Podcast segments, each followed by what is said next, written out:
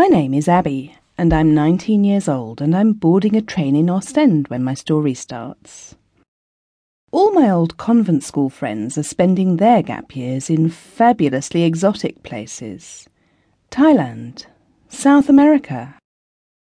But my mother wouldn't hear of me going somewhere so far flung. She's paranoid.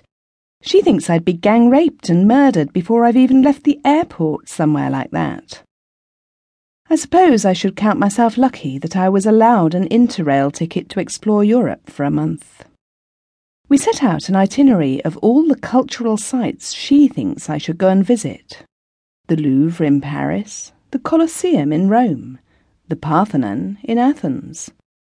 But I know my ticket allows me to go anywhere I like, and I have other plans. I'm on a very different journey to the one my mother imagines. I'm going to places where I can have fun, real fun. Amsterdam, Berlin, Barcelona. I'm going to party and shag my way around Europe.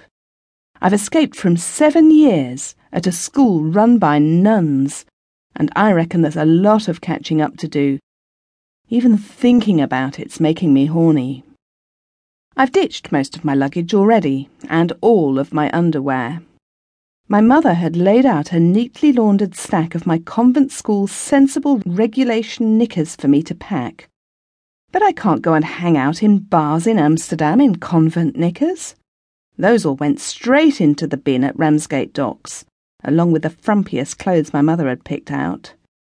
Now I'm going commando under a baby blue zip up mini dress. The colour matches my eyes and sets off my shoulder length blonde hair perfectly, and the hem barely covers.